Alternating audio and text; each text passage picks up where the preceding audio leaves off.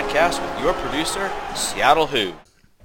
Hello, everyone. This is Seattle Hoo, and welcome to season three, episode 11 of the Hoo's Place Studio HOOcast. I'm coming to you from our studio on Sunday, December 27th, very early here in uh, Western Washington State.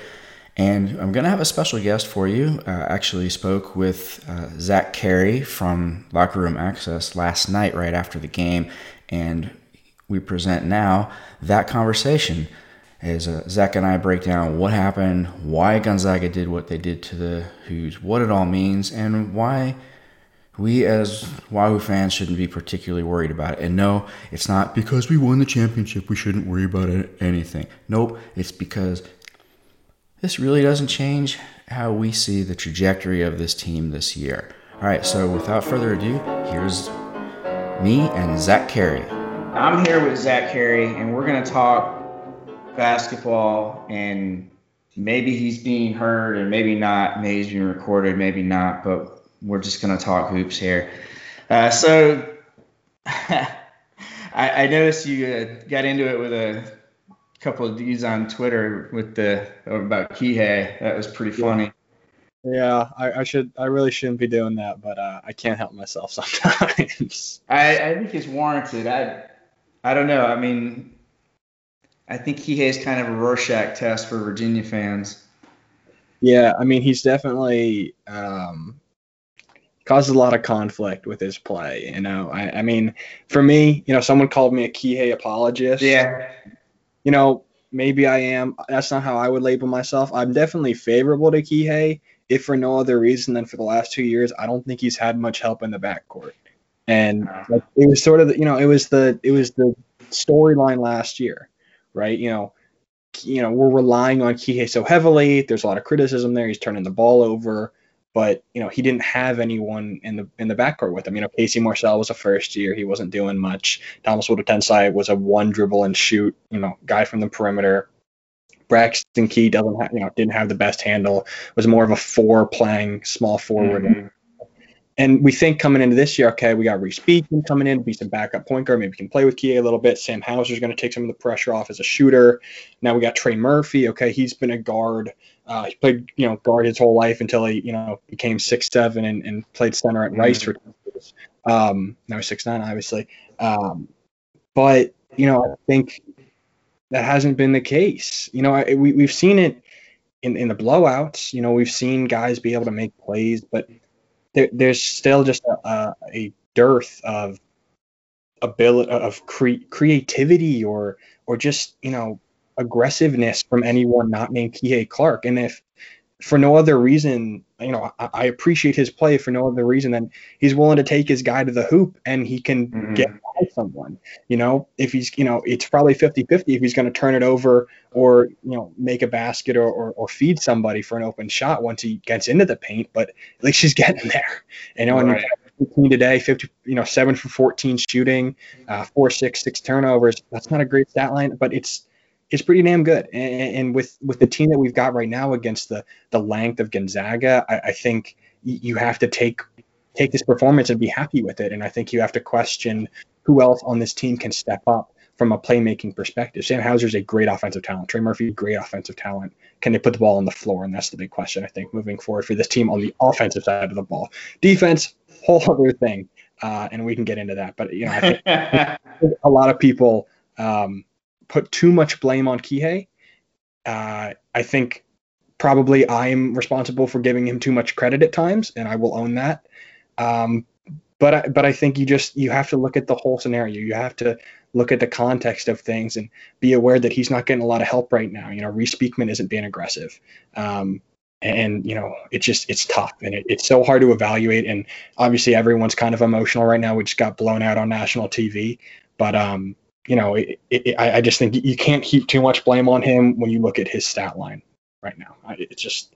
Yeah, I, I thought overall Kihei, you know, played pretty well. I on the defensive end, he did a fantastic job. I mean, he had the matchup on Lee Suggs most of the time, and and Suggs only took one three point shot. Yeah. Where I watched that Iowa game, and you know, we I'm sure we watched that Iowa game too, and it was told you've got to pick up Suggs, you've got to stay with him, you can't give him space, and you know Kihei was on him and really kept him under control. It was the big men that killed us, and um, that I, I just I, I had a hard time. I couldn't even be upset over how bad the game was going because I was just so impressed with with Gonzaga and the way that they played and how well schooled and well drilled that team is. And man, they you know the actions they they don't really run complicated actions, but they run them extremely well under recognition.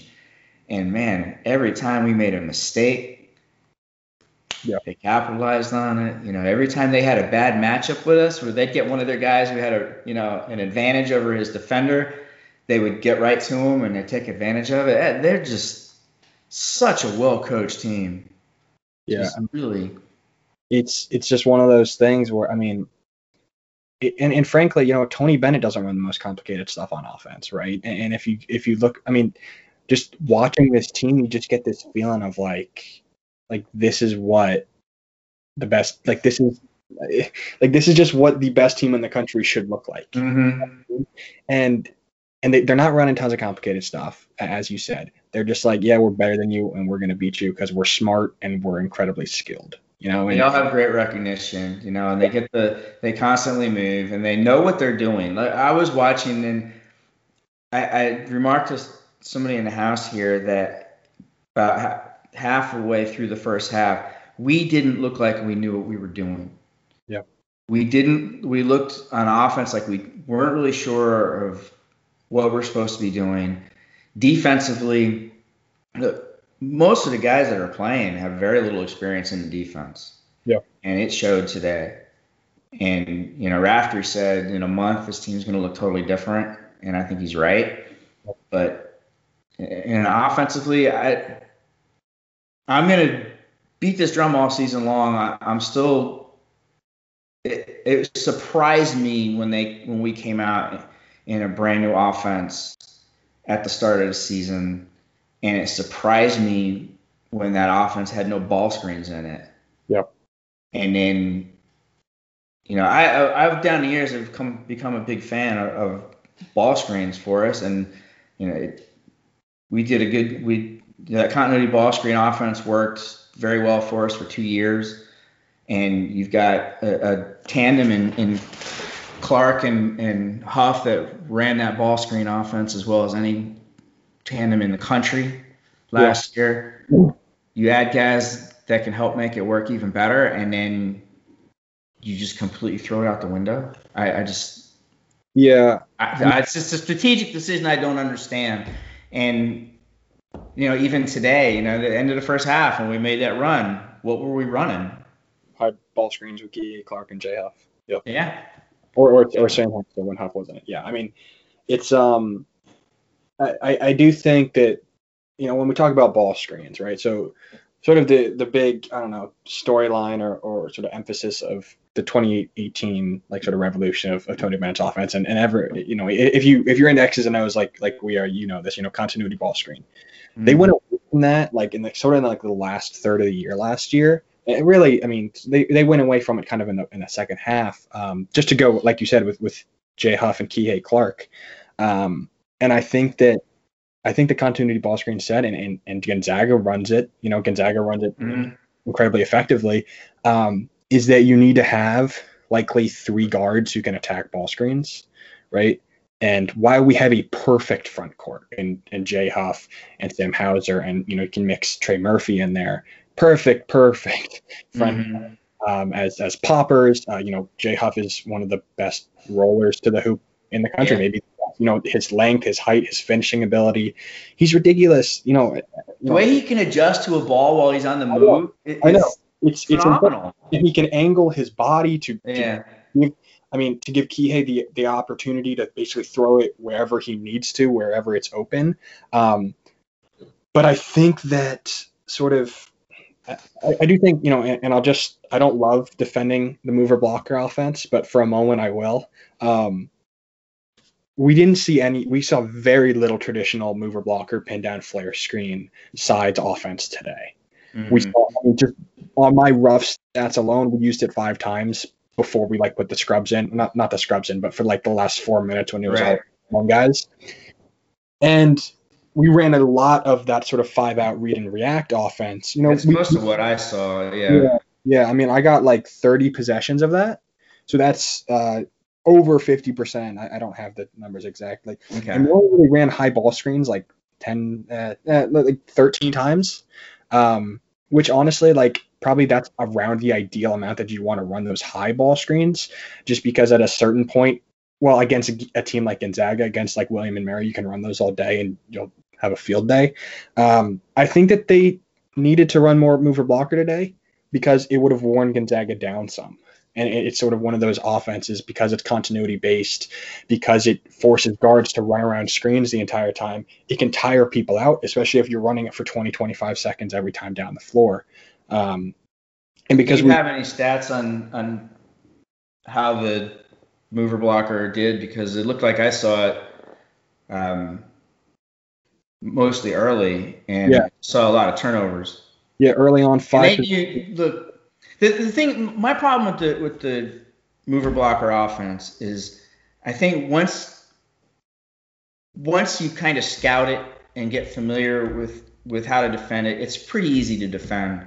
And and unless you've got it, a post player who is a really very good post scorer, yeah, absolutely. Um, and if we run it, I think what the mover blocker I like variation is when we do the lane wide and where the the screener after that pin down run comes out to the arc. We get a lot of, we get a lot of good looks off of that variant of it. Um, Yeah. And that fits our, our personnel, the guys that we have as blockers setting the screens. Um, but I, I think why the mover blocker was so successful for Tony earlier in his career and has become so unsuccessful lately is that we didn't used to be a team that opponents would really put extra into preparing for. Hmm. Yeah. You know, we were just another team on the schedule. Yeah. And Yeah. so, you know, I don't think teams put as much into preparing to play us as they do now. And when they really scout and prepare to play that against that mover blocker, it is it's just it's just too easy to shut down. And I mean, the personnel is also very different. You know? right, and I think a couple years ago, when I was charting possessions the way you do a couple years ago, and what I found, the games where we were the most efficient were the games where we had the most variety. Hmm. If and it, whether it was mover blocker or the continuity ball screen, in the games where we predominantly ran one or the other, we wouldn't do as well as the games where we ran Yeah. each of them a lot and kind of switch back and forth. And eventually that year, he, he it looked like he went into a sort of hybrid of the two, where we would play the continuity ball screen for a couple times, and then they'd switch into the mover blocker, and then and they'd run some mover blocker, and then they would just. And, and that seemed to work very well, and I think that was because the players had gotten so comfortable, and you know we had really good creative offensive players Yeah. on the floor. You know they would, you know Tony could almost just give them the ball and let them go create out of that offense. Yeah. Yeah. I mean, it's just, it's, I think also, you know, mover blocker, it's not always meant to be the most efficient offense. Like, it's not, you know, that's sort of the point. Like, it's, and this is sort of what I've heard some grumblings from people in the program when, when they sort of see me tweeting out these stats about how the mover blocker isn't as efficient, is as efficient is sort of like, you know, it's, it's meant to allow them to do other things. It's meant to allow them to sort of have that variation of sets. Um, I think you know, if we look back, you know, five years to when Malcolm Brogdon and London Perrantes and, and Devon Hall, you know, a little bit further back in Joe Harris, you know, the mover blocker was effective, like you pointed out earlier, because they had a post presence, because they had someone like Mhm. Anthony Gill, Anthony Gill. Tobey to a certain extent. You know, Akil Mitchell could give you something. Um, you know, even Darion Atkins had a little bit of a, a sort of a baby floater at times. Um, and there's just they don't you don't have that right now. And, and Jay Huff is very skilled, but he's not a back to the basket guy. No, he's not. In his whole career, he's, he's you know, I, we subscribe to the synergy, and so I, I look at the synergy sports things, and um, you know, you see our big man, the efficiency in the in the post is just not good. And, and Jay's another one. He's just not a post scorer. And I think Tony recognized that, and I think that had a lot to do with with the five out, going Yeah. five out set. 100%. But what I don't see, what I don't understand, what I can't wrap my head around is why he chose a five out set that has no ball screens in it. yeah, Like Villanova, Notre Dame, you see them, they've run a lot of five out stuff and they've set ball screens Yeah. in it.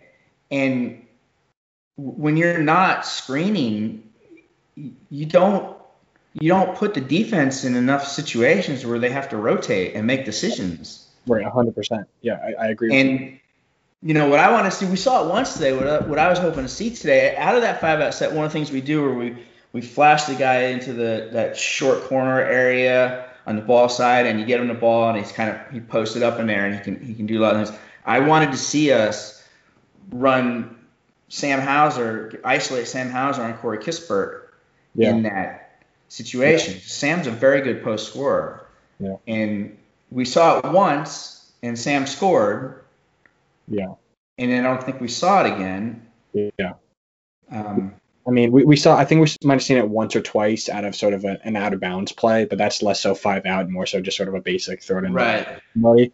Um, yeah, I mean, it, I think it's hard to rely on that for more than like five to eight possessions. But yeah, no, I, I, I completely agree with you. You know, there's sort of the a lot of the reasoning, um, at least from what, what I've heard about the read and react, a lot of the reasoning for that was looking at sort of playing Sam Hauser at the four, and then when they sort of figured out that they wanted to request a waiver for Trey Murphy, playing those two guys together and sort of being guards that, are not guards, but sort of wings that uh, could shoot the ball that you don't really want to just be having having them as sort of move or block screeners. Um, and, it- and it played into some of the recruitment of some of these these small forwards or power forwards that, that they've been recruiting recently. But uh, yeah, I mean, just the, the five out without ball screens, like you said, just puts too much the weight on the shoulders of Kihei. And Mhm. I come back to this repeatedly, probably because I am a Kihei uh, sympathizer or, or apologist, whatever you want to say.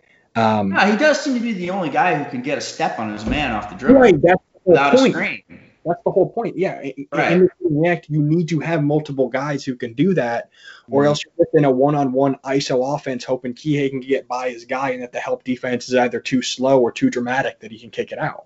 Right, like Jay, you know, Jay and, and Trey Murphy are, are two guys who they can put the ball on the deck and go to the hoop if they can start it with a pump fake Yes. and Yeah. take advantage of a closeout. Right. But they're not going to, you know, catch the ball set in that in that stance and then beat their man off the dribble. Trey is still he's uncomfortable doing that, and Sam to I. I, I don't. I don't want to. I don't like to be harsh on players, but I've just been very disappointed in what I've seen from Sam Hauser. Um, in that, you know, I I expected him to be pretty good working off the dribble, and his attempts to work off the dribble have been disastrous. Um, a lot of turnovers, and he just his his handle seems loose. He doesn't seem confident with his handle, except in the post. He's you know pretty good doing that in the post. And so I, you know, I'd like to see him spotted up in the corner, you know, to to catch threes. Uh, what I thought we were gonna do all season long was have Hauser in one corner, somebody else in the other corner, Woldetensae maybe, Trey Murphy would be perfect there, and then have Kihei and Huff just run that ball screen to death.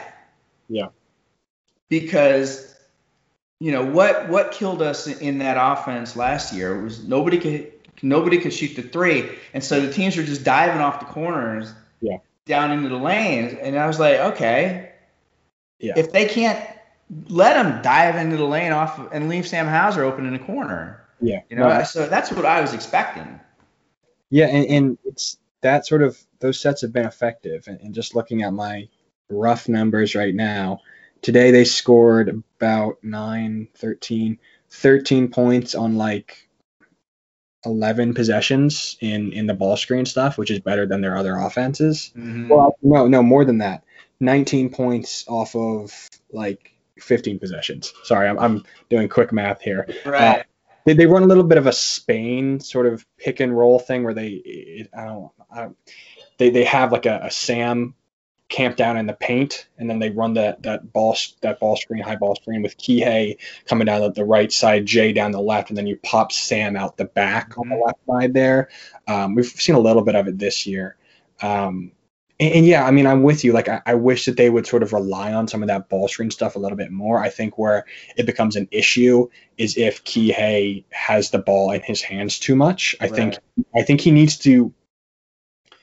I, I think his issue is once he gets in the paint, teams aren't always all that concerned because they're like, we could just have our big guy help, right? If he Right. gets sort of like shade over there for a contest, it cancels out a lot of that penetration, that value that you get from the penetration. And then teams aren't going to crash down as much when you know the big guy can sort of shadow rather than outright helping. Um, but I do think that when he does penetrate, he needs to make a conscious effort to get the ball outside of the perimeter to those shooters who can get it, the opportunity to pump fake and then go, right? Because that's where you can get some of the, that Trey, that Sam, even Thomas Woldetensae a little bit, sort of getting a, a you know attacking a, a defender that's closing out to them a little bit more, and Mhm. that's going to generate those opportunities.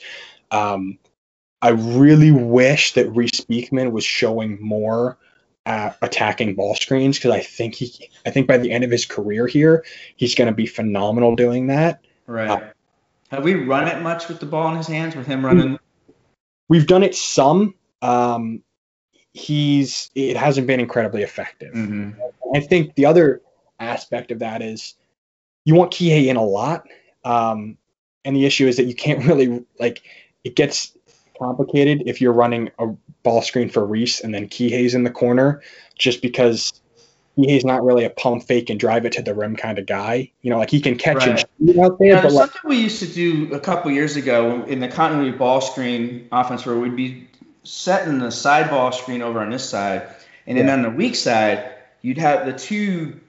It was two other perimeter players would be kind of going screening for each other yeah, over on that side, and I thought maybe we could do that with um, Kihei, you know, run the ball screen, and then Reece can run the ball screen. Well, Kihei works with somebody else on the offside because Kihei he actually became pretty good at running off the screens Yeah. and getting to the open spot and hitting the open shot. And that's how I, I thought they could work together.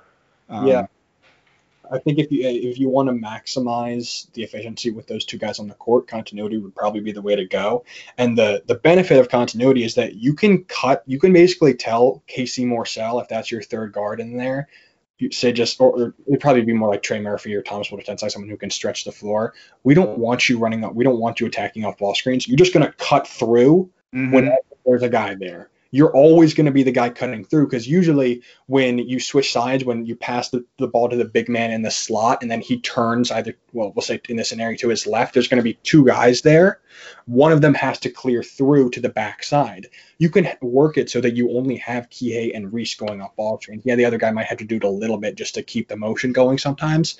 Um, but I wish they would try that out just a little bit because when you have Sam and Jay setting those screens, the defense is going to be have to be so hyper aware to the pop that Mhm. they're gonna that there's going to be driving lanes. And when there's driving lanes and you clear big men out because you know ideally so you you run a ball screen on the right side wing with Sam he pops into the corner. Jay pops up into the slot. There's not going to be a big guy in the paint because they're so worried about those two guys as shooters right. Then a Kihei or a Reece can get into the, the paint, and then the help has to come from the backside. If it doesn't come, from the backside, you're feeding Sam or Jay. If it does come from the backside, then you're f- feeding ideally like Trey or Thomas or, or you know Reece if he can hit a three. You know that that's sort of an issue for him still. But you know I wish that we could see some of that this year. We've seen a, a glimpse of some continuity stuff. Uh, with a big man popping up into the slot out of mover blocker and some of that uh, yes. We've seen just a little bit of that, um, and it's actually been effective. It, it's led to a couple alley oops from like Trey to Jay Jay Huff, Trey Murphy to Jay Huff. Um, but we haven't seen a lot of it. Uh, you know, a lot of it is just meant to get Kihei in ball screen scenarios. But I do wish they, they, they would try the continuity out. And, you know, I, I don't know if it's because Kirk Penney isn't on the staff. I don't know exactly what it is, um, why they don't want to go to that if they're married to the five out uh, read and react set. But uh, yeah, I, I, I do think that they're going to have to do some experimenting. That said, I, I think that if Tony Bennett is going to say anything, and I'm sure he's already said it in post game pressers, it's going to be turnovers and defense, and they're not going to be as worried about the offensive scheme as they are going to be the other issues.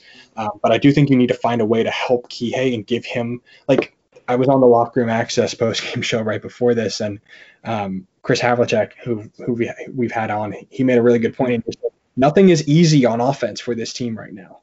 No. Like, there's no there's no Kyle Guy come off a pin down or a double pin down for for a three that he's going to hit half the time. There's no sort of like feed it into the post uh, and, and, get sort of an easy five to seven foot hook shot from from J Hop. There's you know there, not that he would ever really be able to do that all that well. I mean, there's just you can't go to anything and say, dang, like we need a bucket just to get some of our momentum back. There's no sort of go to set or player you can go to right now and that's an issue. And that's that's where you're like, all right, well, can we rely on our defense? And then you give up 98 points, and, and, and then just everything falls apart from there.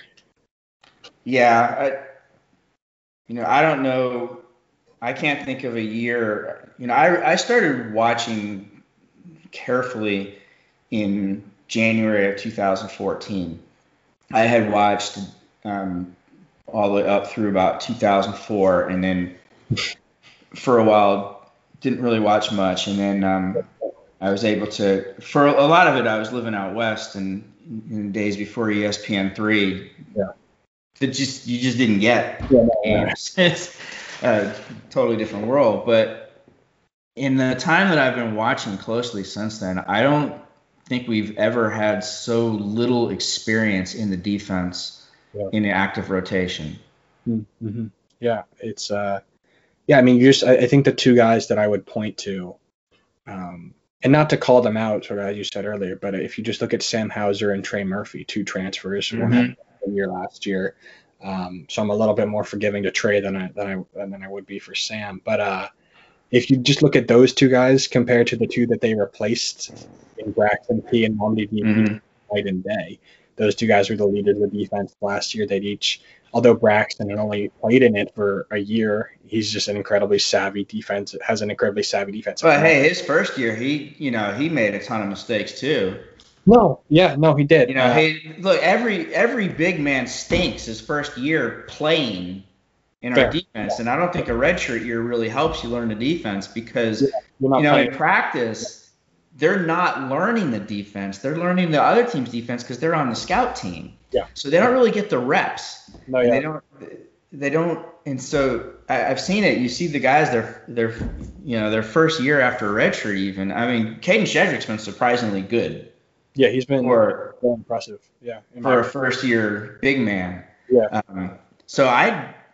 I'm going to kind of stand up for Sam a little bit there. I don't really think Sam is in that much better position than Trey to yeah. be good in our defense because until you get out on the floor, somebody once on the Sabre on the message board there said that um, it takes a thousand minutes on the floor to master the defense. Yeah. And uh, I talked to Chris Wright about it once a couple years ago, and, and he said it, it, seems to hold. It does seem to hold. If you look, Jay Huff hit a thousand minutes in the Notre Dame game last year, and uh, yeah, you know, really seem to get a lot better. And so these guys, like, they just don't have the time in the system. Yeah. And they look good against William and Mary because you could tell they worked on it and they yeah. got things. But you know, then Gonzaga comes in and they're just masters. Yeah. And and it to show that this is just a team that it's just not experienced in the defense. And look, I thought Gonzaga was going to put up 100. I it a couple weeks ago. Yeah. And somebody on Twitter was, you know, posted a stat that in 300 and some odd games, Tony's defenses have never given up 100 points. But and of course they still haven't. But well, didn't they? I don't know. Maybe wasn't it like 2010 against Washington or something? I thought I saw that pop up. Maybe yeah, I think it was it was before it was back at the very beginning part of his time yeah. here when he just didn't have the players. Yeah, yeah, forgive that. Yeah, I mean, the, you're right. I mean, yeah, it, the experience is the that that's the key in the in the in the pack line D, and yeah, I mean that's just if you look at the starting lineup right now, the fact of the matter is that Kihei Clark has by far the most experience playing the pack line defense on this team. Mm-hmm. Uh, not only is he a third year, but he's your five nine point guard who, you know, he's a good. He played phenomenally against Jalen Suggs. He um, did. Yeah. Great, he's a great on ball defender. He gets. I mean, to be able to guard someone seven inches taller than you like mm-hmm. that, that's crazy. Um, obviously, Suggs wasn't being his most aggressive self because Kispert, you know, was like nine for 12 from three. Um, so he was allowed to sort of be more complimentary. But Kihei, just by this, his stature, is not going to be the most effective help defender, mm-hmm. right? And in the packline defense, you need to have uh, help defenders who are incredibly aware of what's going on. And, you know, to be aware of what's going on, you need to have experience, you know. And last year you had Mamadi Diakite cleaning everything up. Um, you know, Jay Huff was sort of your shot blocker, but Mamadi Diakite was the reason that Jay Huff could just be a shot blocker. Right. right? And, and Braxton, for only having really a year ish in his system at the beginning of the season last year, um, you know, was was still a, a, very good help defender. Yeah, he was. Look, Braxton, his second year was, was really yeah. good, a yeah. really good defender. He, he, he in the first year he learned it, and then all those lessons that he learned in the first year um, yeah. percolated over to the off season, and he came back as a really good defender. So yeah, we had two really good help defenders yeah. last year, and they both left. And right. there's nobody. Our, our defense does work best when you have somebody who's what, what I call a, a horizontal disruptor, mm-hmm. somebody who can disrupt the offense by just covering so much space on the floor, like yeah. a defensive midfielder in soccer. You know, he's right. covers. You know, we had Akil Mitchell used to do that, and then Isaiah Wilkins did it. And last year he had both Mamadi and um, Braxton doing that. This year we Jay's trying to do that because he's the only one who really knows the defense, and that you know he's clearly that's not you know his best role in the defense. Yeah, yeah, and and and he's gotten. I mean, he's improved so much through his career as a hedger.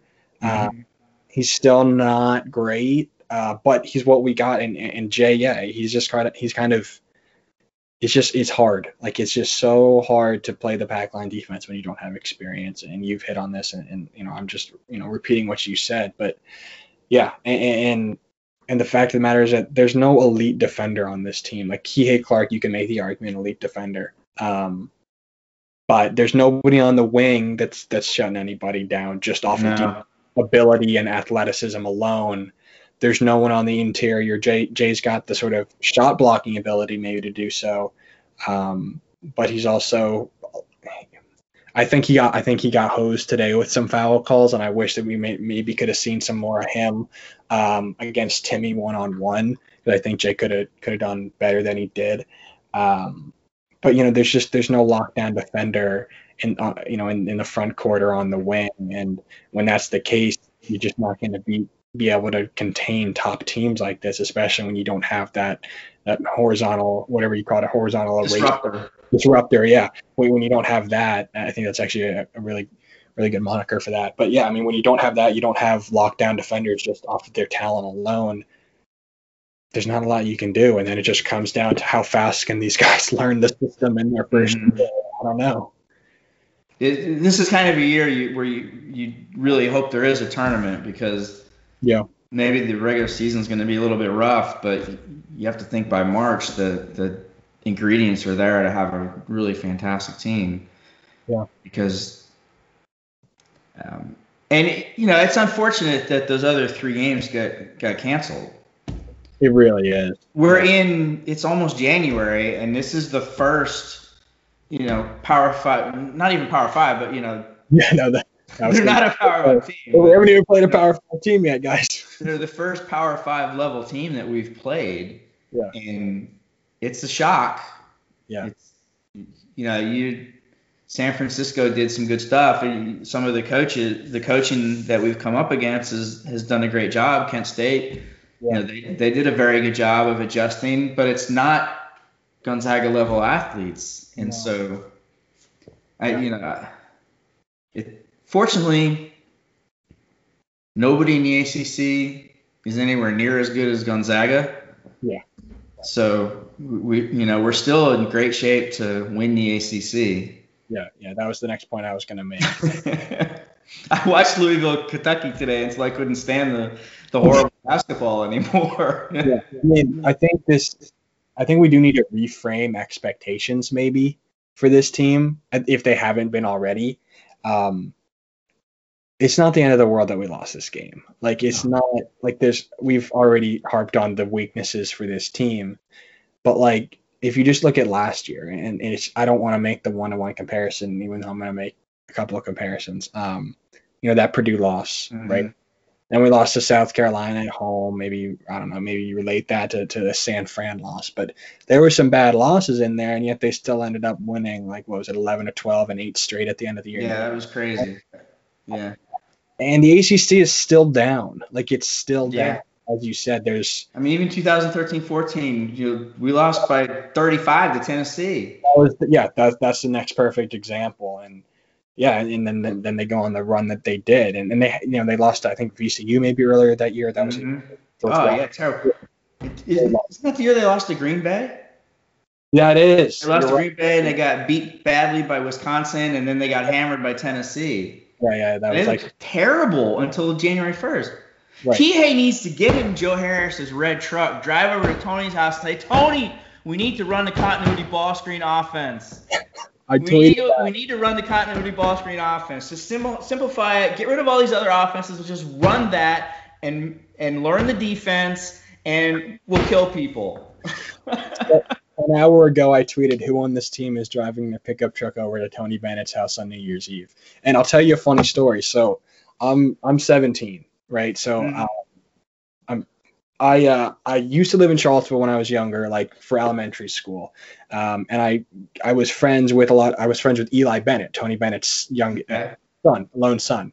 Uh, we were really good buddies, and I, I spent some time at the Bennett's house. And I was uh, 2013, or maybe yeah, I guess it was 2013 New Year's Eve day. I was over at his house. Uh, We were just doing like random, you know, like we were like third grade or something, just doing like random crap. And then I'm like, and then someone, you know, pickup truck comes in the driveway. I don't think anything of it. We like go downstairs and play like 2K, whatever it was, 14. Um, and I come up like maybe an hour later, and there's Joe Harris standing like like in the in the living room talking to Tony Bennett, and like uh, I'd like I'd actually met him once or twice. It was a pretty cool experience to, to get to know them. Um, but yeah, so like I was there when that happened. wow. Just I love to tell that story because my mom likes to joke that, that the reason that that team turned around is because Joe Harris talked to me that day. That's Uh, right. Yeah, uh, but um, yeah, I mean, just the sort of a fun story. But um, yeah, I, I just there, there's a lot of issues with this team, and and I think Kihei is probably still the definitive leader of this team. Um, and he's gonna have to figure some stuff out with Tony because, I mean, I don't know. Hopefully, we can bounce back with a win against Notre Dame in a couple of days and sort of put this behind us to a certain degree. But you know, I, in terms of sort of the reframe expectations thing I said a minute ago, um, this team can still win the ACC, and, and you Yeah. said it. I mean, this team can win the ACC. They can win the ACC tournament. They can make a run in the tournament. I don't think that this team's making the final four, but you never know. I mean, with the talent this team has offensively, if they can get things clicking, uh, and it's December, and, and Tony Bennett has a, a long history of improving teams as the season goes on and You know, modifying. I think you hit on something earlier. Sorry to cut you off, but you hit on something earlier that I think is originally when you said uh, this team isn't going to get to the Final Four. I was going to jump in and say, "Oh no, we got a lot of talent." yeah, yeah, yeah. But you know what? I, I think what you said earlier is we don't really have anybody but Kihei who can put the ball on a deck and make plays putting the ball on a deck. And when you, I think when you get deep in a tournament, that you have to have that. So that might be what holds this team back from that. Yeah, I mean that's sort of the thing that I've been harping on, and it's you know I've I've had a long day of of coming on of uh, coming on podcasts, but I mean that's just the point that I keep harping on. You know, like it was what I said halftime, what I said post game on locker room, what I'm saying here again is that just like who is that guy? And my suspicion is that if it's anyone, it's Reece Beekman, and that's why I say Mhm. try the continuity ball screen offense out ten times against Notre Dame. Clear Trey Murphy out to the corner and let those two guys run ball screens with with Sam Hauser and Jay Huff, who are Mhm. getting options there. You know, it's interesting on the, the Synergy Sports statistics when I was looking at Sam Hauser, he he actually is his statistics were much better as the pick and roll ball handler than as the pick and roll roll man. Hmm. He was actually extremely efficient as the pick and roll ball handler, but not so much as, as the, the roll man. I thought that was a, an interesting statistical thing. Was that at Marquette? Or, or was that this year? Already? Yeah, I was at Marquette. okay, okay. Yeah, his, his last year at Marquette. That that is interesting. Um, I you know I don't I don't have those numbers, but I, I'd assume that does interest me. I mean, I, huh? You're making me think now. but uh, I was thinking maybe it's because of um, his ability to just pull up and shoot the three. that's kind of the only thing that I can really think of because I don't. Yeah. he Get behind the screen and shoot the three. You know, he's six I nine. Yeah, I, I I guess that that's probably why. I don't know. Because I, I mean, if there's an open lane, he can get to the bucket, but like, um, and Sam Hauser's a great player, and I probably ripped him too much today, and, and you know, great. No, he played like shit today. He was terrible today. I mean, he Yeah. just was. yeah, Yeah, Yeah, and and I- Trey Murphy was. His shooting was fantastic. I love the way he gets his shot off, man. He it's in his hand and it's out Yeah. very quickly. Yeah. And it makes him such a weapon. But defensively, he was a hot mess. yeah. I Those think two guys were just, man, Gonzaga just abused those two guys. Yeah, I mean, if there's if there's one, another positive takeaway, I mean, Jabri Abdur-Rahim got some some real, Mhm. which um, I don't 100% know what Tony's thinking was. Maybe it's just let's put some more length on the floor. Um, but that's at least nice to see. I don't know. I mean, if he could be anything for this team this year, that would be. Yeah. great. I don't think that. Um, like I, I, I he don't. could be that other wing that we need. He could be that other guy who can put the ball on the floor. If Yeah. He can, you know, Yeah. develop his game. Yeah, I think he's still a little bit. He's not quite like I I don't want to say maybe maybe explosive. Mhm. Yeah, sort of take a guy off the dribble, and he's still got some work to do on his shot, and, and obviously defensively as a true first year. Um, but yeah, I mean, if he could just, and part of that's likely Cody Statman still being banged up, so I don't want to put too much on that. But if you're just looking for positives to take away from today, it was good to see him get some minutes. I'm just scrolling the box score right now to see what I can, if there's anything to. I mean, Sam Hauser. Yeah, yeah, look, the other positive I draw from it is there's there's some great film. Yeah. I would look. I would tell the guys. I know it's painful, but watch this film and just watch what Gonzaga does. And every time, look, every time, find your mistake in every possession. Find your mistake. Yeah. See how they capitalized on it, and then you know, come up with an idea of what you should have done, Right. and then get together and talk about it. Because I, the f- film study and, and skull sessions based off of what they did, what happened today, could be invaluable for this team and could really make them a lot better in the long run. Yeah, I mean that you know this is exposing every issue that exists for this. Team. We were hoping to, we were hoping we would have found these things. Yeah. Three And weeks ago, we were supposed to play Florida and Michigan State. You know, early. And Those are the kinds of teams that would expose your weaknesses, also. absolutely. But, you know, it just didn't happen. Yeah, I, I just you know think about how different this year would be if, as you said, the first game was Florida instead of Towson. I mean, to Mm-hmm. I mean the way I think we were all pretty psyched up after Towson, even if you know we were all sort of Right. thinking, this is just Towson, you know, but like. Yeah, you wish that you. I mean, and I think with the San Fran game, like I feel like we played like crap that game, you know, and and, and so I, I don't know. Yeah, I just think this is a wake up call. Well, you And guys had their coach on your podcast the other day. I listened to that, San Fran, yeah, the assistant, the yeah, assistant, and um, you know, they made a couple of good adjustments. They saw things, and uh, you know, good coaching job by Yeah. by No, the no, opposition.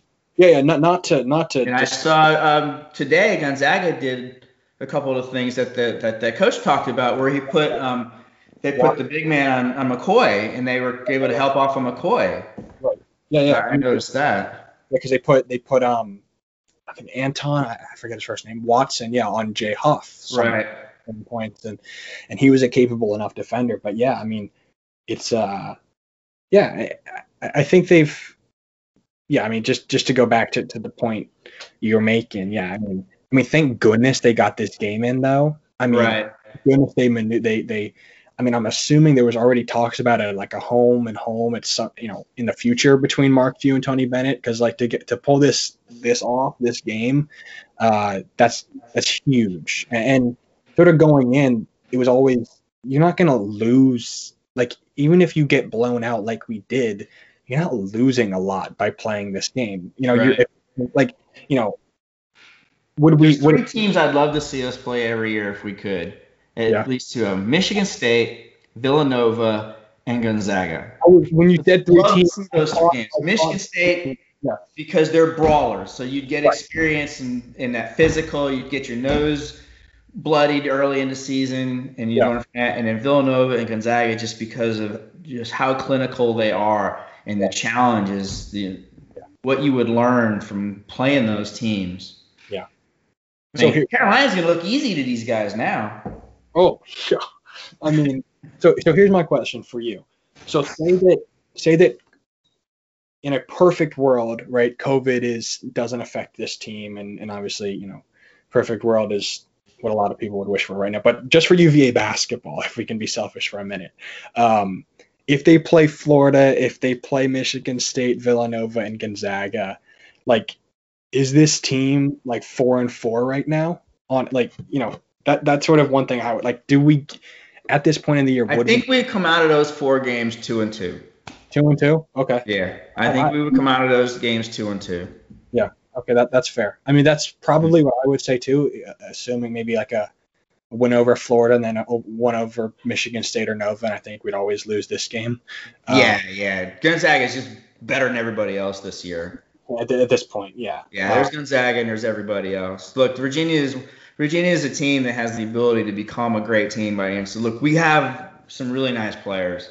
Yeah. And I think part of it is Tony just he, he needs to figure out how he can take advantage of the strengths of the players that he's got. And I think he needs to make a couple hard decisions on guys who just there- there- there's one player in particular who I love who I just think needs to have his ass nailed to the bench and just stay there because his decision making is just atrocious and it's not getting any better. And I think later in his career, you know, I'm, I'm not at all writing this player off long term, but right now, I think he needs to have his ass nailed to the bench. And if that means you go with seven players, you go with seven players. Um, and I, I think just think he needs to figure those kinds of things out, and then um, and he he probably will. There's only been one season where I felt like he didn't figure it out, which was 2016-17. Um, yeah, every other year, I think at a certain point, and even like he learns, the dude's introspective. He'll learn from these early season struggles. He learns from them. Yeah. And and he's, you know, the culture is there. The guys will do the work, and so you know, I'm still very bullish on February and March. Because some of our best teams in February and March have been our worst teams in November and December. Right. Yeah, I mean, 2014 is the 2013-14 is the prime example. And uh, 15, 15 16. 15-16, they they yeah they they, were we lost some ACC games we never should have lost because Right. you know Malcolm and, and Gill were saving their energy for February. Yeah, Yeah, I mean, they, they, were like a seven loss team that year. Yeah, And they could not have been a seven loss team that year. No, Uh, to say seven losses is a lot is very privileged, but yeah. right. Uh, Hey, the defense. You know, we had some horrible defensive stinkers early in the season that year. Yeah, yeah. Because and see that year it was it was a different reason, right? Just you go back and you watch the video of the early season games and focus on Malcolm and and Anthony Gill, and then focus on them in in February. This is like watching two totally different players. Yeah, yeah. And and I think you know they learned from the season before where they didn't Yeah. have any energy in March. They were like, look, man, Yeah. I'm not blowing my mental energy in December. I'm I'm gonna have it in March, and you know, up until the last what 16 minutes of the season, it, it worked out for them. Oh man, I and this is just going off on a tangent, but like, and I'm sure a lot of people share the same opinion. Like, UMBC hurt, but that Syracuse loss is still like the wor- my worst moment as you. And I'm 17, so I've only been a fan since like 2011. Um, so I've been very lucky. yeah, you have. You got a long way to go to catch up to someone like me who's been a fan since 1980. There's been just yeah, there's been a lot of a lot of stuff. Um, but yeah, I mean, just that. Yeah, that Syracuse loss. I mean, I cried, and I was well, how old was I? Like, yeah. No, Yeah. it was. Yeah, I mean, I was like, I was like 13. So like, yeah, I mean, I, I like, I Right. remember I was I was in Charlottesville. I was living in in Florida. Um, I was at my grandparents' house, and it was raining outside. I just remember going outside and like sitting on their bench and just like, ugh. But yeah, I mean. To, just to go back to that point, yeah. I mean, it's December. This is a skilled team. This is a team with a lot of talent. mhm. if they can patch things up defensively, uh, execute a little bit better in some more advantageous schemes on the offensive end, they're going to win a lot of games this year, and they've got the potential to make a run. Um, you know, guys are going to have to step up, um, you know, for them to to reach a, a- their full potential, which is you know sort of the line that Tony likes to use a lot, especially late in the year, is just reaching their full potential Mhm. but you know it, it, it's not out of the question that this team wins the Do you ACC. think Tony's surprised by what happened today? no i don't think he's surprised Yeah, I don't either. i think i think he expected it to be honest Yeah, he has said some things that kind of, you know, were like he said after William Mary game that we're gonna have to be better. We have, the things that they did against William and Mary were good, but they were gonna have to be so much better. And I, I, I just think elite caliber opponents are, is one thing in life that you cannot appreciate until you experience it. Yeah, yeah And that's why um, it really hurt us in this game that we didn't get to play those other teams. yeah But also that it is very good. I think we're going to look back in March and say, man, it's a good thing we played. We got that Gonzaga game in. absolutely yeah 100% 100% i mean we uh yeah we we needed this game going into acc play and and like acc is going to always going to be competitive and we're going to lose some games this year probably some games we shouldn't but um, you're not going to get the competition that you got in the acc that you did today and Mm-hmm. and to to have sort of all those as you said earlier you know being able to look back on the film of this game and see everything that we did wrong and everything that gonzaga did right is going to be incredibly valuable it, it's And I would tell all those other guys to watch Kadin Shedrick. yeah yeah That's the way he played today, the way he laid his ass out on the floor. He laid everything out on the line. That's the way you all have to play. Yeah.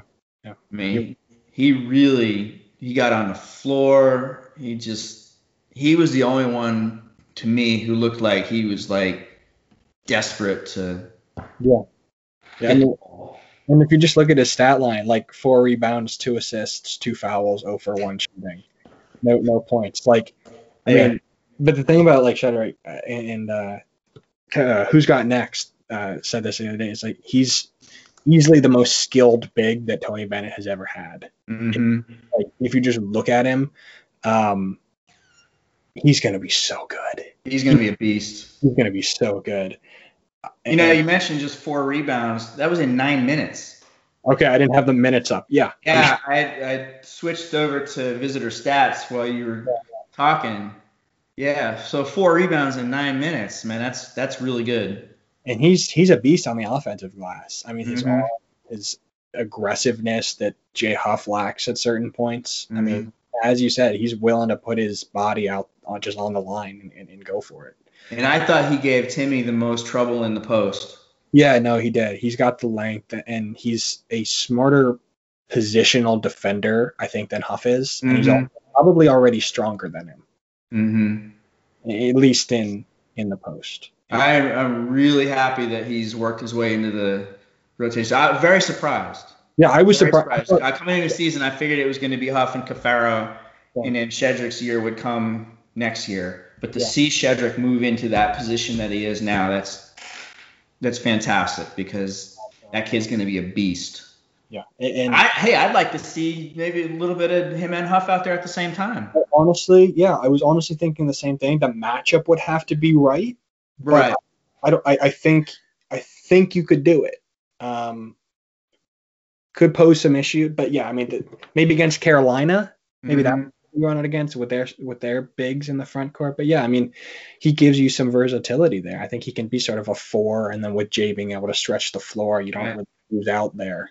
Yeah, it's it's like on defense, I can see Shedrick kind of being like almost like a Mamadi Diakite, Yeah. who was a good shot blocker, vertical and horizontal. Yeah. And Mamadi became for a guy of his frame, who's really kind of built like a five.